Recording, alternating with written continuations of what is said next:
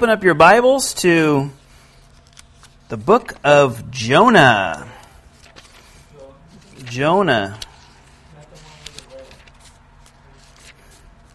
The book of Jonah doesn't mention a whale, Marty. You ought to know that. it might be a whale, but it doesn't say that. it's a fishy tail. It could be Leviathan. That's true. I never thought of that, actually.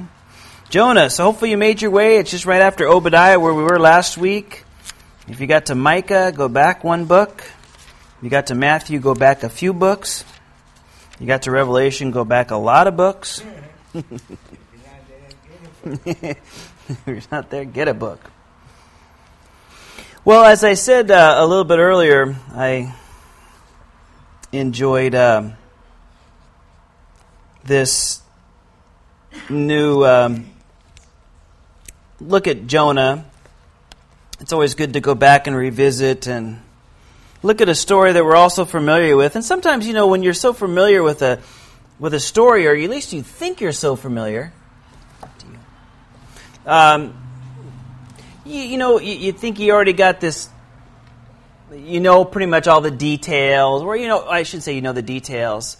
You know, um, you know the story and kind of what happens, but sometimes when we read through it again, we we get that new sense of what God's saying to us and, and get some of the details we might have not noticed before or didn't really cue in on maybe a couple times when we heard the story or gone through it. And I know that certainly happened with me as we were going through this, uh, as I was going through this, getting prepared for tonight. So uh, it's been a very, well, it's a, a great blessing for me, and I, I trust it'll be for you guys tonight. So let's go before the Lord once more, and uh, we'll start there. Father, we do thank you for this story, Lord, that is very unusual. Um, and I know as we talk about it tonight, there's some very unique things about it um, that just really aren't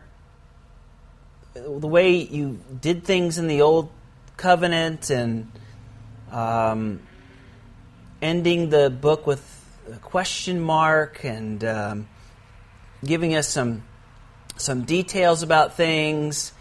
Uh, I think we can learn so much from, and it, it that that are just unique to this uh, particular uh, prophet that you have before us tonight. So I pray that we would just uh, receive all that you have to uh, say to us tonight, Father, by your Spirit, as we just gather together to hear from you and from your word tonight. For we ask this in Jesus' name.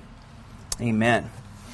Well, guys, you can listen to them, download them. They're really easy to get to there as well. So let's look at Jonah. Chapter 1, verse 1 says, Now the word of the Lord came to Jonah, uh, the son of uh, Amittai, saying, So now we have a little bit of detail here. Again, it's kind of very common how these minor prophets have been opening up here. It just talks about the word of the Lord coming to uh, this man. His name is Jonah, and uh, he's got, we got the name of his dad there, Amittai, or Taiah, however you want to say it there. And, uh, and it goes on to tell us the story. Now, just so that you know, if you want to put your your finger here in Jonah and just flip back to the book of Second Kings, uh, we'll, we'll see that Jonah has been around. So just kind of go back towards Genesis. Uh, you'll see Second Kings. Well, you'll get to Chronicles, and then, then there's the book of Kings. And then look at Second Kings chapter 14. We will see Jonah is in the historical records of the of the prophet or of the as the uh, historical record of the kingdom. And so, if you look at verse, well, let's just look at uh, verse 23. So, 2 Kings 14 23 says, In the fifteenth year of Amaziah, the son of Joash, the king of Judah, Jeroboam, the son of Joash, the king of Israel, remember there was two nations that were divided at this time, became king in Samaria and reigned 41 years. And he did evil in the sight of the Lord. He did not depart from the sins of Jeroboam, the sons of Nebat, who made Israel sin. Verse 25, he restored the territory Israel of Israel from the entrance of Hamath to the sea of Arabah, according uh, to the word of the Lord, God of Israel, which he had spoken through his servant Jonah, the son of Amittai, uh, Amittai, sorry, I can spit it out here, uh, the prophet who was from Gath uh, Hepher. So we have back here that we know that Jonah was an active prophet. We know that he prophesied to uh, the northern kingdom at this time. He to where Jeroboam the second actually would be. So he was up there uh, speaking the word of, of the Lord. What we also learn from that passage we just read that we don't know that it's not recorded in Jonah is where he is from. The city he's from. That city is in Galilee. You know, where Jesus came from the Sea of Galilee, that lake, that freshwater lake. You know, they call it a Sea of Galilee, but it's a lake. Uh, and then the Jordan River fl- flows out of that down to the Dead Sea. He's kind of from north of the Sea of Galilee. So he's, remember, he's from the very north part of the country. Now, I think that's important to remember as we go through here because uh, I think that has some effect on the attitude of Jonah, and I'll explain that as we get to it. So he was a prophet. He prophesied to the northern tribe of uh, tribes of Israel in Samaria, which was the capital. Remember, the capital for the southern tribes was Jerusalem. And the other thing that Jonah is referred to, of course, is what you're probably very familiar with, is in the New Testament, right? With Jesus. Jesus talked about Jonah on two different occasions. Once he spoke about uh, Jonah the prophet, um, referring to him as uh, they were asking for a sign. Remember the Pharisees saying, Well, show us a sign, show us a sign, show us a sign. He goes, uh, No sign will be given you. The only one, uh, uh you know, is that uh, just as Jonah was three days and three nights in the, in the belly of the fish, so the Son of Man will be three days and three nights in the heart of the earth. And so, again, in Matthew 12 and 16, he refers to, um, to, to Jonah as well. So when people start saying, well, was Jonah really around? Did he really do this? And again, there's a lot of skeptics, and how could all this happen? It's mostly those people don't want to believe in miraculous works. You know, they can't believe on anything happening beyond what they can understand. And, uh, and you, you know, you just always put them back. Well, Jesus Jesus told us that happened. And so if you don't want to believe it, take it up with Jesus. So, again, so he, he's referred to here a little bit. We know a little bit about him. He was a prophet, and he did prophesy, and it seems like he was a very, from what we could tell, and that little bit we know in Kings, is that he did what the Lord had called him to do. But, let's read on in verse 2. Arise, so this is the Lord telling Jonah, Arise, go to Nineveh, that great city, and cry out against it, for their wickedness has come up before me. So, again, remember I told you in the beginning that, or just a little bit ago, that there were some unique things to this book that you just don't find any place in the Old Testament or the Old Covenant, the way uh, God did things. Uh, First of all, God is telling a prophet to go to another nation to prophesy to them. If you remember all the other prophets, um, now there is some case maybe of Jeremiah was writing a letter to, to the, ba- the captives in Babylon and doing some things like that. But certainly you don't see God sending out prophets to speak to other nations he rose up prophets to speak to his people and the nation of Israel. So it really wasn't something that was done, um, unlike today, which is exactly the opposite, right? We send out missionaries. You know, Jesus said, go into all the world and preach the gospel to every creature. Now, if you, you know, we just hear that and we've learned that so much, and you got to think, you know, if, if you were the disciples hanging around that table when Jesus is telling them to do this, or wherever they were sitting down when Jesus was telling this, you know, you have to think some of these Jewish guys are scratching their head thinking, well, we go out to them? We, is this what you're telling us to do? Because the Jewish mindset and what God how he worked in the Old Covenant, the Old Testament, was Israel was to be a light to all the nations. And the idea was they were supposed to be blessed by God be, uh, because they followed Him. They, you know, uh, they worship Him. They live different than everybody else. And the attention was to be drawn to the nation that people might come and and come to the nation and then hear, you know, of the true and one living God and and and come to know Him. And of course, God put Israel in that, you know, perfect place where you know the the Europeans uh, you know, where three continents come together really the European, uh, really the Asian, and the African continent. If you were traveling by land at all, going to any one of those three continents, you would pass through the land of Israel. And, you know, God, I believe, doing that purposely was that so that people would come in and see what it was like to be one of his children, one of his people. But that's not what he's telling Jonah to do now he's telling him, hey, Jonah, I want you to go to the capital city of the Assyrian Empire, and we'll see some pictures in a minute and some maps so you get the idea. But he's telling them something unique here, and something that's really almost, I'm not going to say completely unheard of, but pretty much unheard of in the Old Covenant to go out. Uh, and, and, to go to another country, to go to a, a non Jewish or Gentile nation and tell them God's word. Just really wasn't said. Now, we'll know that after Jonah, there'll be another prophet, Nahum, that will go back, and we'll talk about that when we get to him. But really, up to this point, just pretty much unheard of. And maybe that was one of the reasons why, why Jonah did this. Verse 3. But Jonah arose to flee to Tarshish from the presence of the Lord. He went down to Joppa and found a ship going to Tarshish. So he paid the fare and went down into it to go with them to Tarshish from the presence of the Lord. Okay, now let's look at our little map here. I think will give you some idea of what Jonah's doing.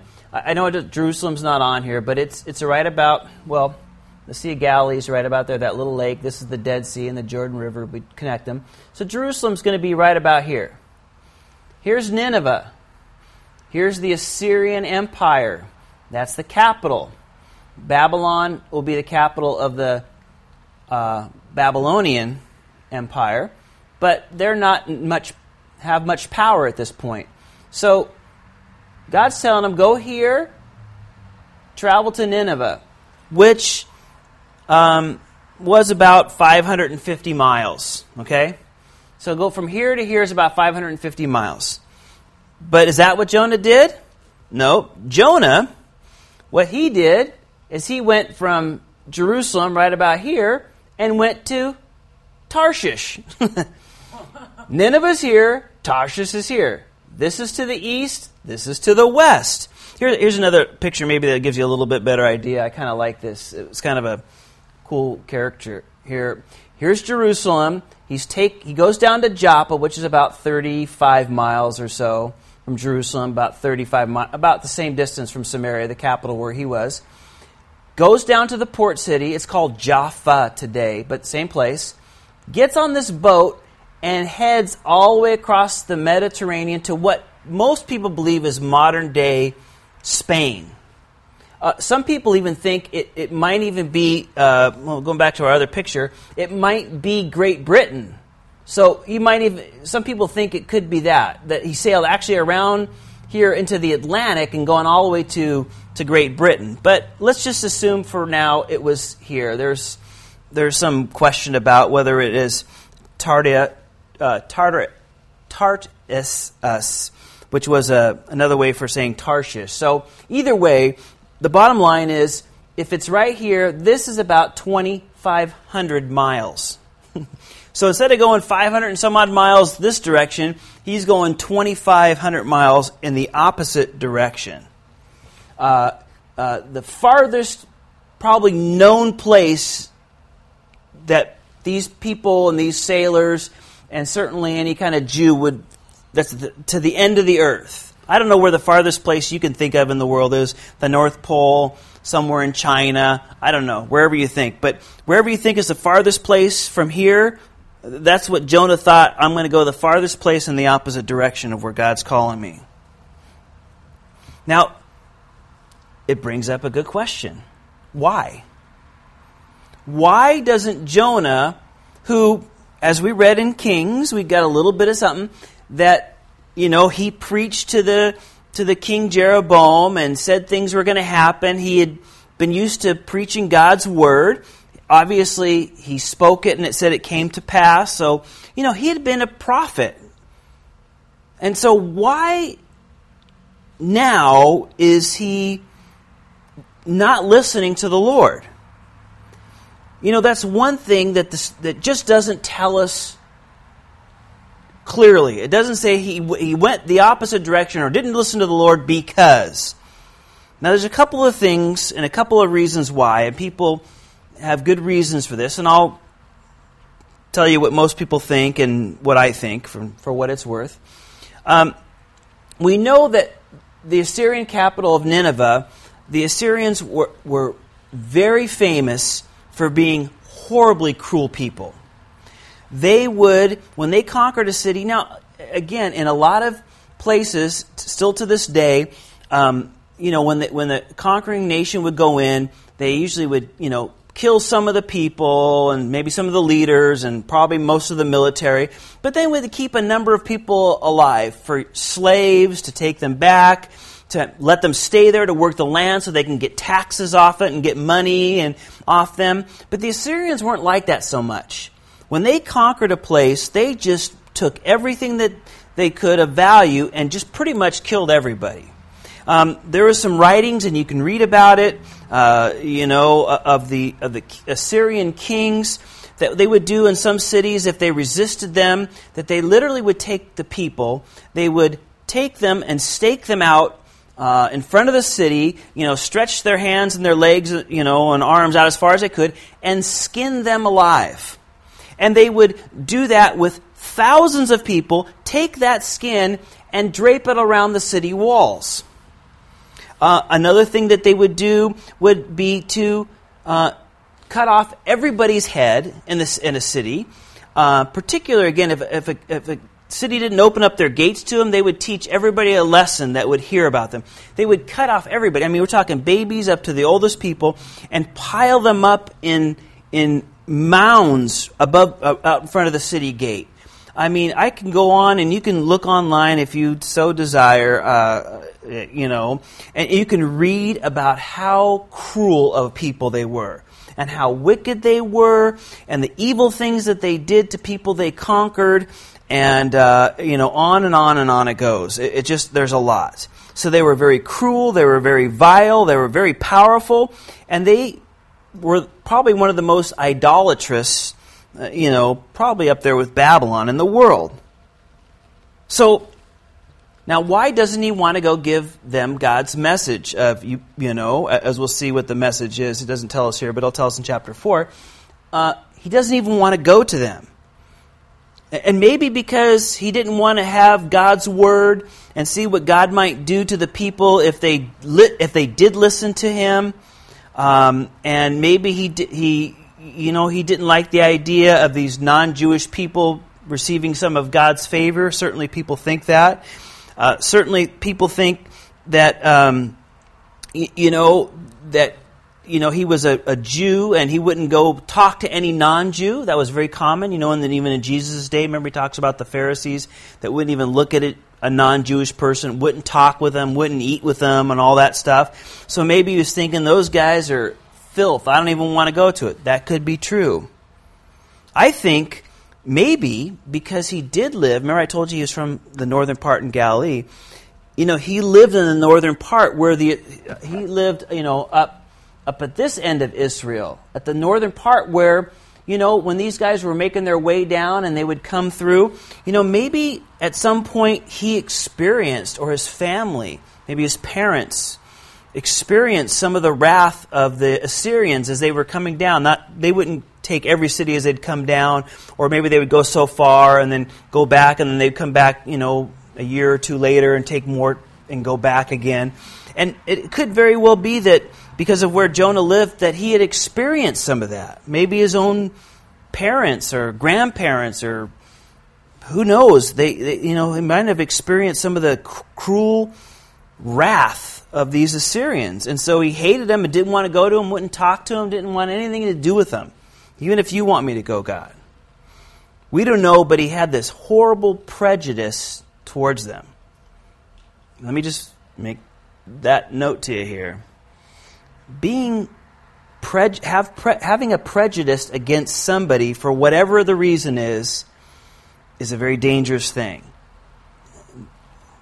And I, I, I, you know, certainly not a godly thing because now we can have prejudice that are built up because of some actions and so forth, but prejudices will keep us from, I believe, doing and listening to the, to the voice of God.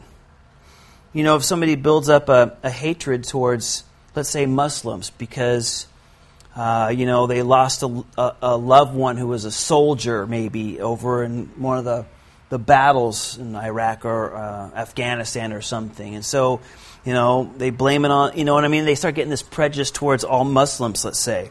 So then they have this in their mind, and then, you know, God says, well, you know, hey, you just had a ma- neighbor move in a couple doors down who's a Muslim, you know, go talk to, ah, I hate all, you know what I mean? Prejudice uh, really will quench and can really just, man, affect a person uh, uh, from hearing and following and listening to the voice of God.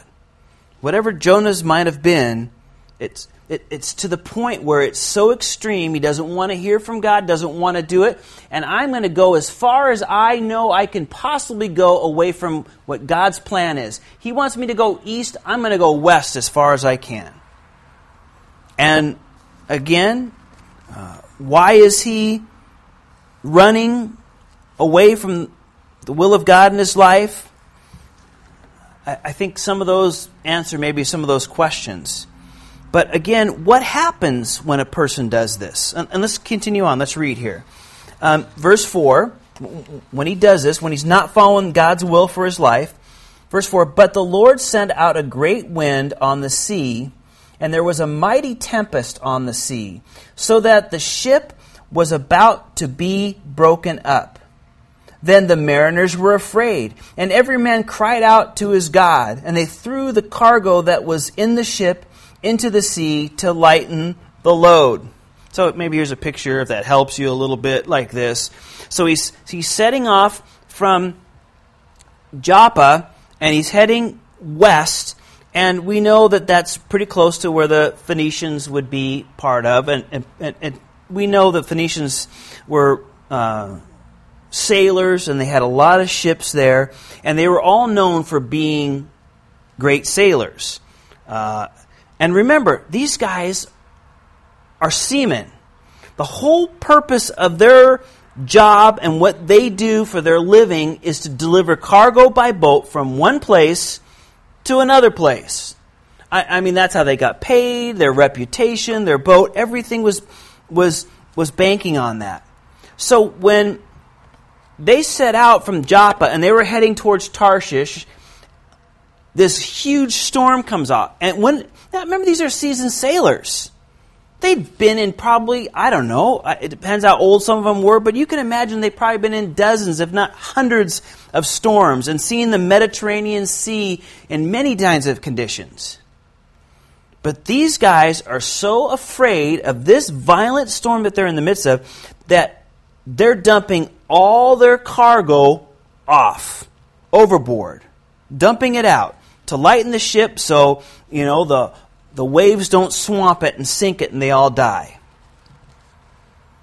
And notice, as a side note, there are no atheists in times like this, right? Everybody, they don't know what they're praying to. They don't know how it all works out. But at this point, we're praying, right? They said every man, you know, is crying out to his God. There's no, no atheists at times like this. Only when you're comfortably sitting in some classroom with you know, something you can be a big, brown, strong atheist. Not at times like this. But this is what I want you to see because I think this is an important thing. Jonah did not want to do God's will for his life. He was running from God's will and God's call for his life. But you notice when he was doing that, how he was really hurting other people. You see, because Christians can think, well, you know, Lord, I know you want me to do this, or I know you don't want me to do this, or I know you're calling me to do this, but I'm scared, or I don't want to, or I'm afraid of this, or whatever the case might be. We know God has a call, God's calling us, God's got a, a you know, a, a will for us, and we, because of excuses or whatever reasons we come up with, you know, uh, uh, uh we we disobey God. No, I'm not going to do it. Or why God? I don't. Why do I have to do it? Or you know, we come up with all these things and we start don't do it, and we think, well, it's only going to hurt me. At the end of the day, it'll only affect me. You know, this story right here proves that not to be true.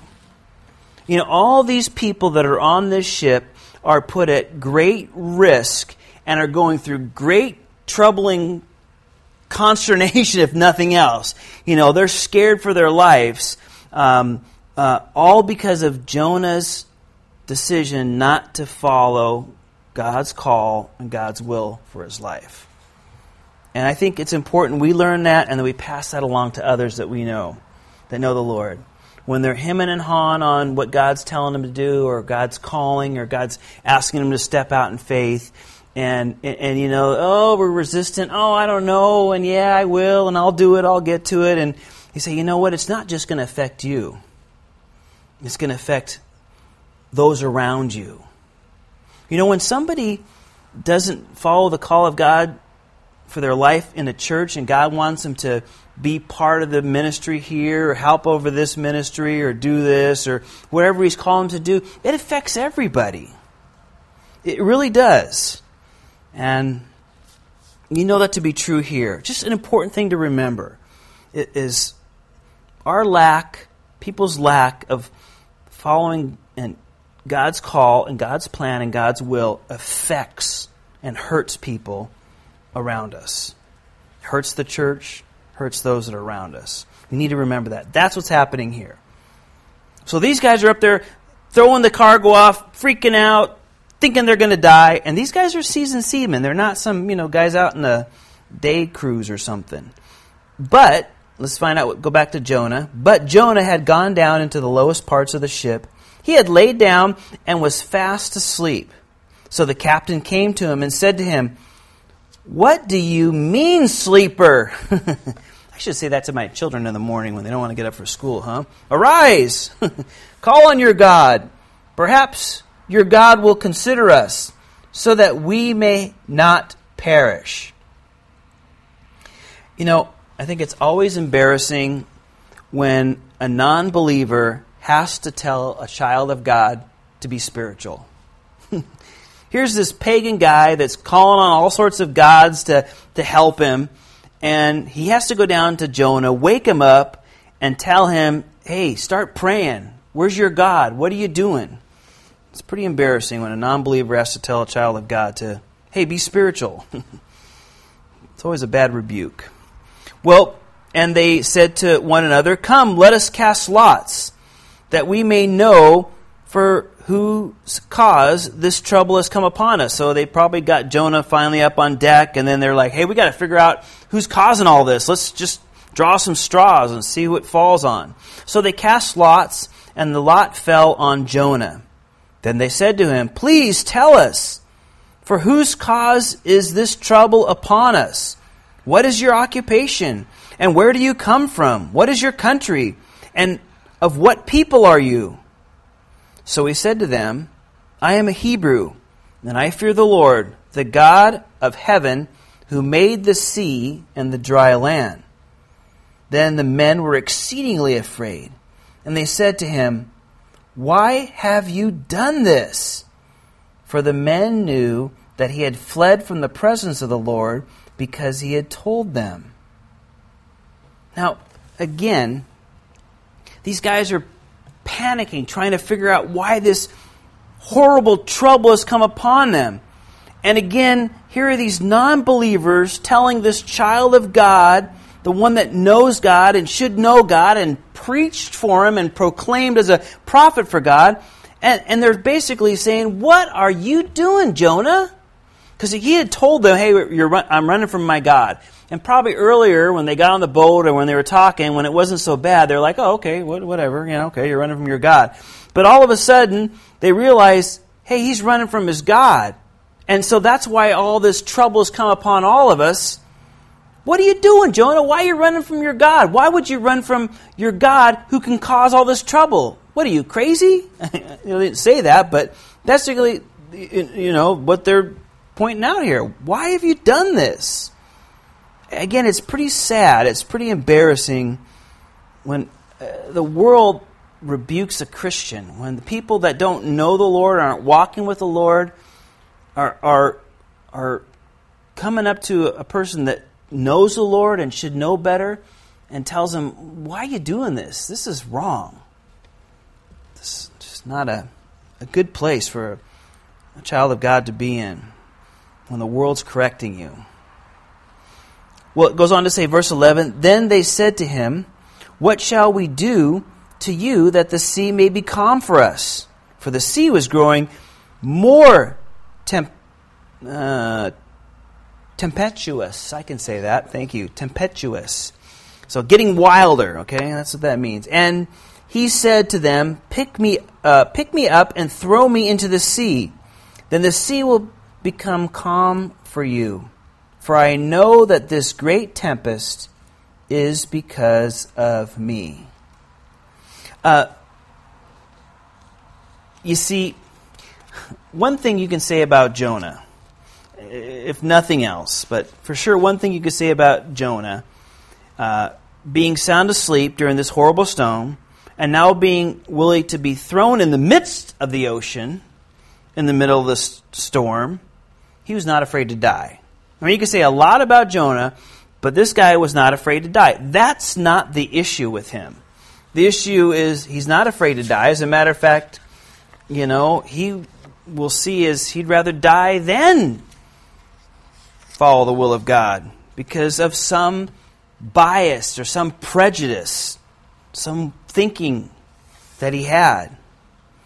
And, and, but nonetheless, he says, listen, if you throw me overboard into the ocean, everything will be okay for you. Now, I don't know about you. Let's say you're on this boat, right? Here's this crazy boat up here. The waves are breaking over. Uh, you, you, have thrown all the cargo off. You've done everything you know how to do as a sailor to throw it overboard to, to, to, to survive this, and you know it's not working. It's only getting worse. And then the guy you know that's caused this problem it, it tells you, throw me in and you'll be okay, what do you think most non believer, pagan sailors would do? Where's Jonah? Let's, we can't get him over fast enough, right? I mean, even some Christians would do that, right? Oh, yeah, you're a child of God, but you're causing me all this problem. Here's the boot. Let's see what these guys did. I'm amazed by this. Verse 13 Nevertheless, the men rowed hard to return to land, but they could not, for the sea continued to grow more tempestuous against them. Therefore they cried out to the Lord and said, We pray, O Lord, please do not let us perish for this man's life, and do not charge us with innocent blood, for you, O Lord, have done as it pleases you. Here are these guys had an invitation from Jonah to throw him overboard, which to them meant certain death because you're in this crazy storm. And Jonah says, "Throw me over," and they say, "No, no, no, no. It's okay. Let's just let's just try some more. Let's just try rowing, and let's just try rowing and try to get back to land, so we don't have to throw you overboard." And, and the more they rowed, of course, the worse the storm got. You know, we see such a huge difference between Jonah and these men. They were not even willing for Jonah to die, even though they thought, even if they thought it could help them. I mean, that says a lot about this. On the other hand, here's the, the man of God who was hoping that a whole city of Nineveh, as we'll see, would die at the Lord's judgment. He didn't care. He would just assume that the whole city died. If he didn't go, maybe something will happen to him, and I don't have to worry about it. I mean, that's a pretty amazing difference here. You know, Jonah is really running from what God wants him to do. And it's getting worse and worse by the minute. And even though he was there was others put in his way to encourage him, even those that didn't know the Lord, to move into that place, he was man stubbornly stuck in his way. Well, verse 15, so they picked up Jonah and threw him into the sea, and the sea ceased from its raging. Then the, mere, the men feared the Lord exceedingly and offered a sacrifice to the Lord and took vows. And now the Lord had prepared a great fish to swallow Jonah. And Jonah was in the belly of the fish three days and three nights. Now, so here's Jonah going overboard. See you later, pal. And, uh, okay, you know, the more we try to save this guy, the worse it's getting. Okay, in you go. And as soon as he hit the water, I can imagine, you know, this being the scene. You know, as soon as there's waves, just like on this boat here, it's going, it's crashing, they're coming down, breaking over the top. Things are breaking on the boat. Okay, Jonah, I guess you got to go in. Jonah goes in, hits the water. As soon as he hits the water, boom. you know, kind of like Jesus calming the, the storm on the Sea of Galilee. You know, disciples think they're going to drown and all this stuff. Jesus, get up, and he tells them, be still, and boop, you know, the sun breaks open or whatever. And that's exactly what happened. I, I, least that's how I pictured here. I shouldn't say that. That's how I picture it. But one thing you notice here is God was being so merciful because I believe when we read the end of this chapter, these guys' lives have been changed. I mean, they realize, hey, there's one true God. The bunch of idols we've been worshiping, they're nothing that we see of the true and living God is. And I believe that affected these guys, and I believe these guys' lives were changed because of that. Well, chapter 2. Now, remember the end of chapter 1? He was in this great fish. Doesn't say whale. Could have been a whale. Probably was a whale. But Marty's, Marty's sticking up for the whale. But, uh, you know, probably was. But nonetheless, whatever it was, he was in there for three days, notice, and three nights. And let's read chapter 2. Now, when did chapter 2 happen? The first day? The third day? Let's read about it. Let's just read this whole chapter and, and, and we'll make a couple comments. Then, verse 1 of chapter 2 Jonah prayed to the Lord his God from the fish's belly. And he said, I cried out to the Lord because of my affliction and he answered me. Out of the belly of Sheol, which is hell or the bottom, the pit, you know, death, if you would, I cried, and you heard my voice. For you cast me into the deep, into the heart of the seas, and the floods surrounded me. All your billows and your waves passed over me. Then I said, I have been cast out of your sight, yet I will look again toward your holy temple. The waters surrounded me, even to my soul. The deep closed around me. Weeds were wrapped around my head. So you get the idea inside this fish, there's seaweed going all around him and everything. I went down into the moorings of the mountains. The idea of this great fish diving down deep and seeing these underwater formations.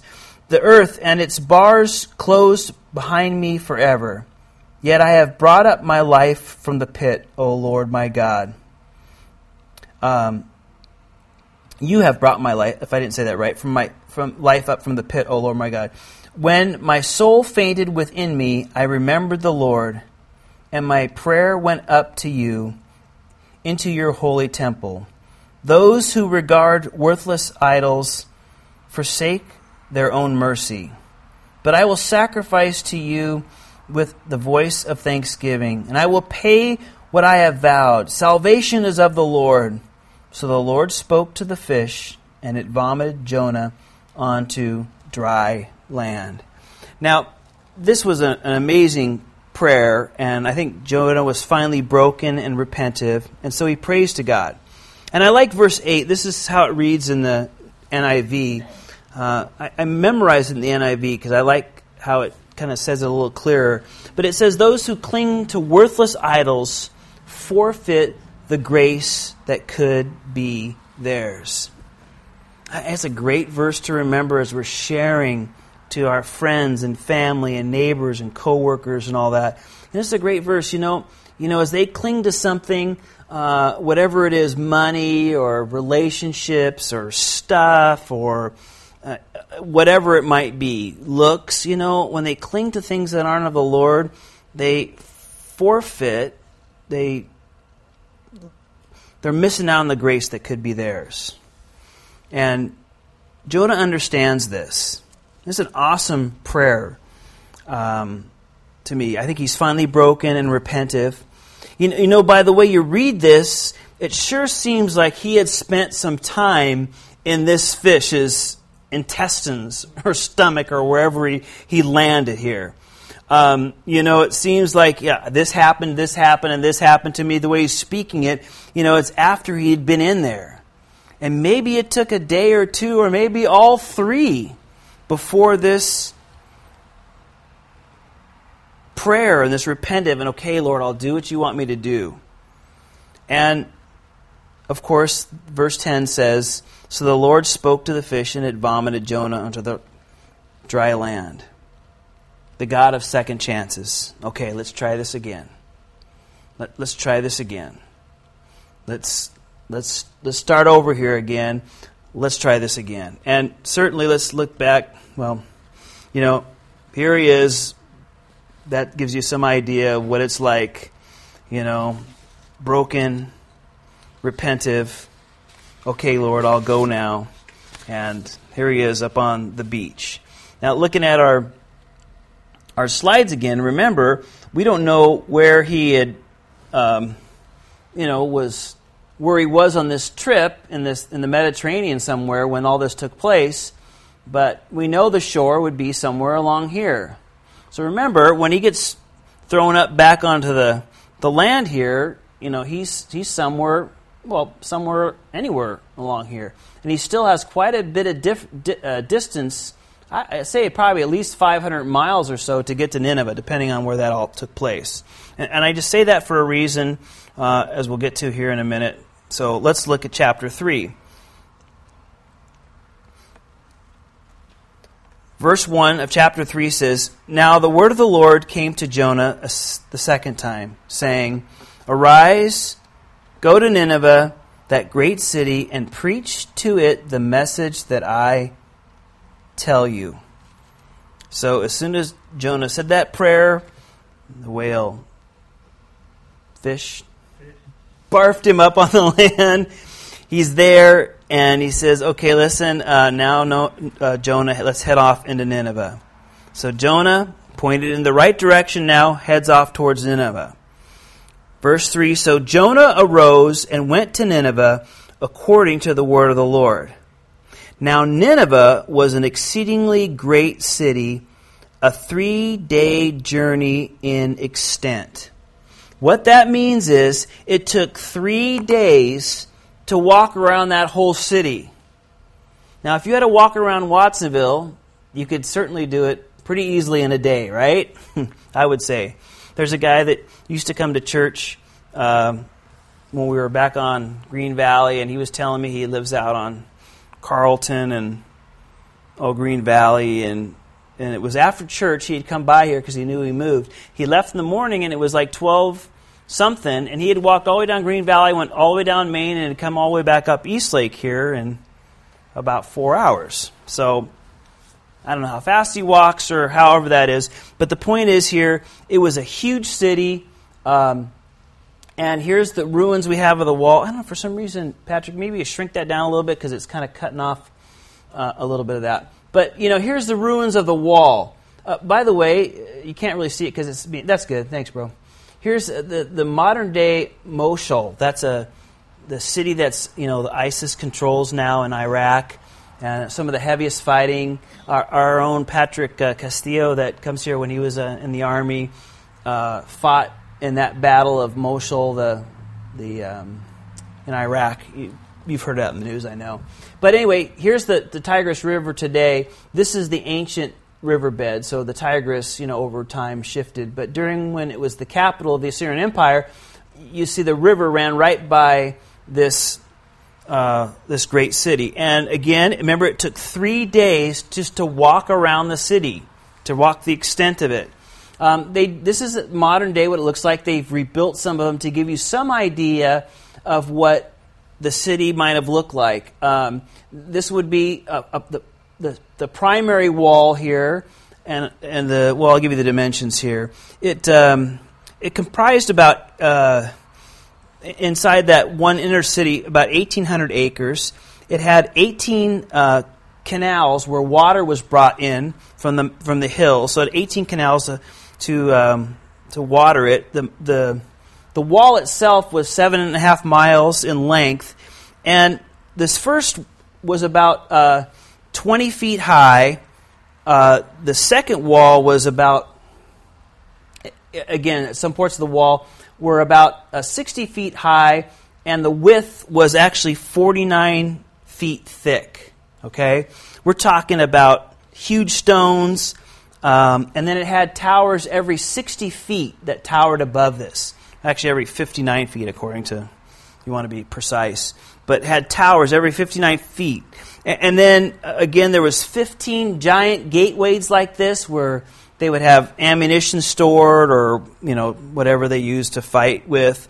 Uh, they had bar- uh, barricades and armories, and it said when the inner and outer doors were shut, the the gateways were were virtually a fortress and impregnable. So, I mean, you get some idea. This was the capital city. This had everything. It was a fortress, and it took three days for you to walk around just to walk through the city. Okay, that gives you some idea how big it was.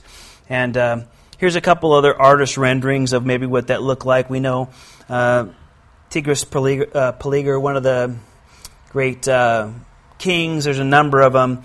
You know, the ziggurat down here, like the Tower of Babel and his palace, and you know, here's that river I was telling you about, and then they would have the fortifications again going up on the backside, and here's another one that, that gives you some idea of what this city was like, okay? So he's going there. He's heading there. Now let's let's read uh, here the rest of the chapter three here, and it says, "And Jonah began to enter the city on the first day's walk." So he's just going around, you know, starting to catch a little bit of the city. Then he cried out and said, "Yet forty days, and Nineveh shall be overthrown." Now, as far as we know, those eight words were the total message that he gave. And, and it might be those very eight words, that's all that God told Jonah to say. Now, you know Jonah's attitude already. He wasn't very happy about going, very uncooperative, to say the least.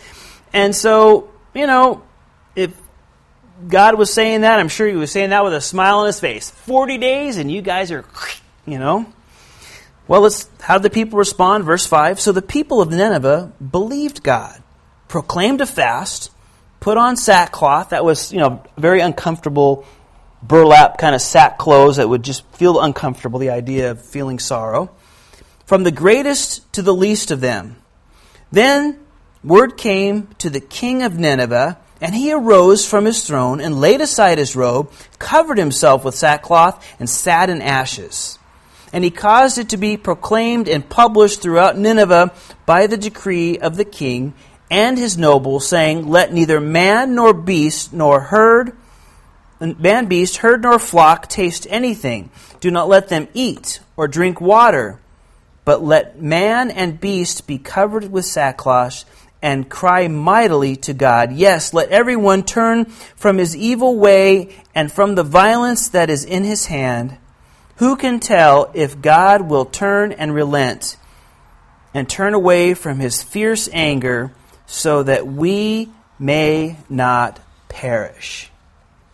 Now, not much, of, not much of a message, only eight words that we're told of. Now, let me, let me just tell you this.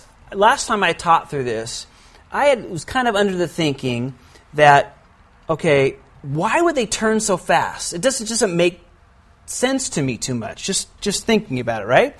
And, and so what you know I read and what some people had said I, I, thought was pretty good was okay. Now Jonah, remember, was inside this great fish or a whale, whatever it was, for three days and three nights. Now, if you were in somebody's stomach for three days and three nights, and you were swimming around in all that, you know, acid or what you know, digestive fluids, Uh, remember, he said seaweed was wrapped around him and all this stuff. You know, a lot of people believe that he would be, uh, you know, would bleach his skin and his hair would fall out and you know, after being vomited back up, he would, you know, definitely look kind of strange. Now, one thing we do know is the, the Assyrians worshipped uh, a fish type god. It was part of one of their gods that they worship, one of the main, more main gods. It was kind of a fish type thing.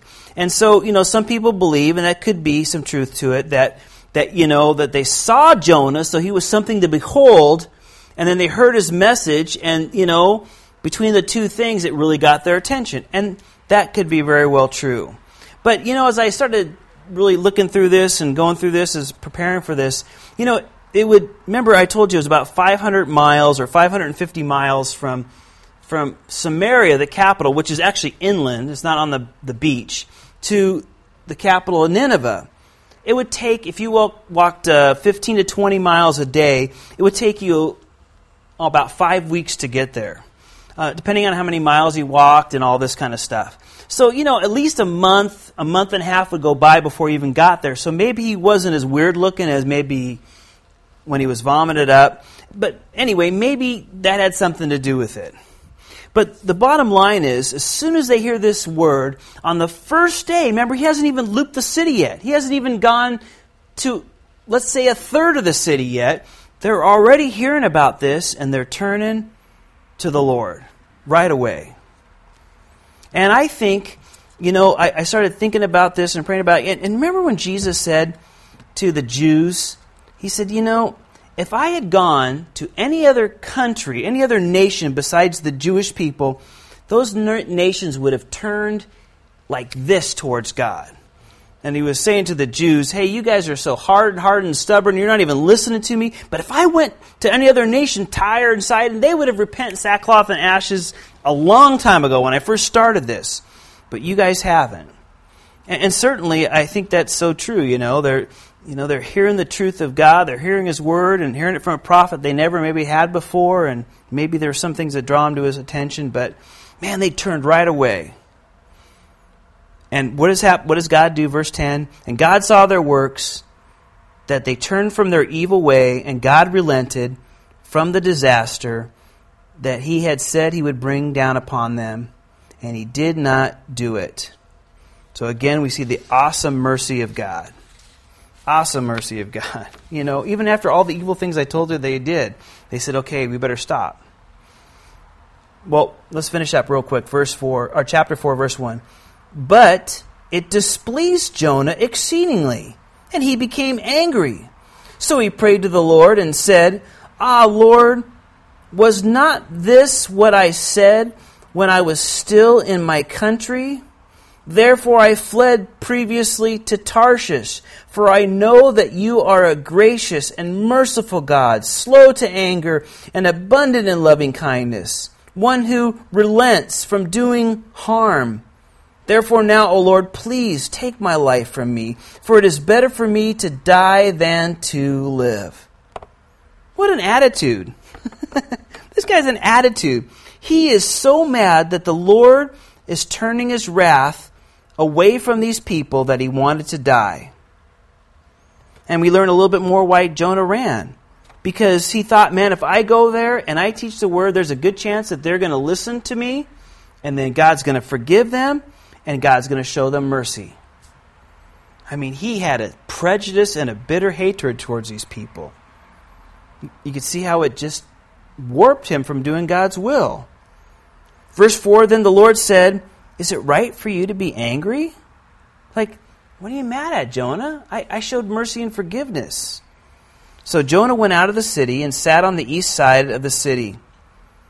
There he made himself a shelter and sat under it in the shade till uh, he might see what would come of the city. So Jonah heads outside the city. Now remember, it's in the desert. We already know that. So it's a hot place. So he kind of builds some kind of little lean to, it seems like, you know, because it's hot out there in the sand and the sun.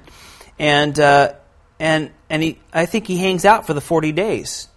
Let's see if God's really going to forgive them. Maybe he won't and he'll, he'll wipe them out. I don't know. And maybe they'll still get what these guys deserve. You know, it's amazing that God sent this man, there was this great response. You know, just imagine like if you going out Watsonville and walking down East Lake here and start saying, you know, turn to God or God's going to level the city, and then everybody starts coming out of their house and they all start flocking to you and they're all like, okay, yeah, we're ready to turn to God. And you're like, man, why did you guys people turn to God? I'm not, what, you know, it would be crazy, right? There was this great revival, we would say, and yet there is any love for the souls that he had preached to. Uh, I hope we always show love to the people that we preach to. And that's Jesus. Uh, you know, sometimes we can do it out of anger, like, certainly like Jonah. So he goes out there. Let's see if God, maybe he'll destroy him. Verse 6 And the Lord prepared a plant and made it come over Jonah, that it might be shade for his head and to deliver him from his misery, because he obviously was so very hot out there, sitting in the desert for those days waiting. So Jonah was very grateful for the plant. But as morning dawned the next day, God prepared a worm. And so it damaged the plant that it withered. And it happened when the sun rose that God prepared a vehement east wind, and the sun beat on Jonah's head so that he grew faint. Then he wished death for himself, I think for the fourth time here or something, and said, It is better for me to die than to live. Then God said to Jonah, is it right for you to be angry about the plant? And he said, It's right for me to be angry even to death. But the Lord said, You have had pity on the plant, or, or you, you're, you're blessed by the plant, for which you did, have not labored, nor made it grow, which came up in a night and perished in a night. And should I not have pity on Nineveh? that great city in which there are more than 120,000 persons who cannot discern between their right hand and their left, and much livestock? Now, you know, this is the end of Jonah, and we finish here. You know, as God ends it on a question mark. You know, jo- Jonah feels sorry for himself because he felt sorry for the plant that sheltered and then died, but he didn't feel any love or heartfelt love or pity towards the multitude in Nineveh. And God said, Listen, there's 120,000 people in that city that don't know their right hand from their left hand. Now, I don't know about you, but sometimes when Ethan I tell him to do something with your right hand, he uses his left hand. I go, no, the other, the other right. but you can figure by kids, by the time they're five or six, and they know their right from their left, or at least they're getting to know it. So what that means is there was 120,000 little kids in the city, and God says, "Listen, I don't want to destroy the city with 120,000 children. Don't you want to have compassion? If it's for nobody else, how about for those children? or, or, or if if it's not for that, how about the animals? If I destroy the city, then all these they didn't do anything. These little kids didn't do anything. Shouldn't you be happy?" That mercy was shown. But interestingly enough, again, unique to this book, it ends in a question. Because a question remains, and the question that must be asked continually to each one of us who God has given a second chance to. Where's our heart? Are we showing love? Are we showing the compassion that God's given us that second or third or fourth chance? And that's what he wanted to show through Jonah. Amen. Let's pray. Father, again, we do thank you for this time, and there's so much to be said, and I know we could probably spend a month going through this, Lord, but we thank you for the lessons that you have blessed us with tonight, Father. Lead them, guide them into our heart, Father. Make that application that only you can. And we ask this in Jesus' name. Amen. Amen. Amen. Read ahead, chapter 12, Hebrews for Sunday, as we crack into the chapter 12. Amen.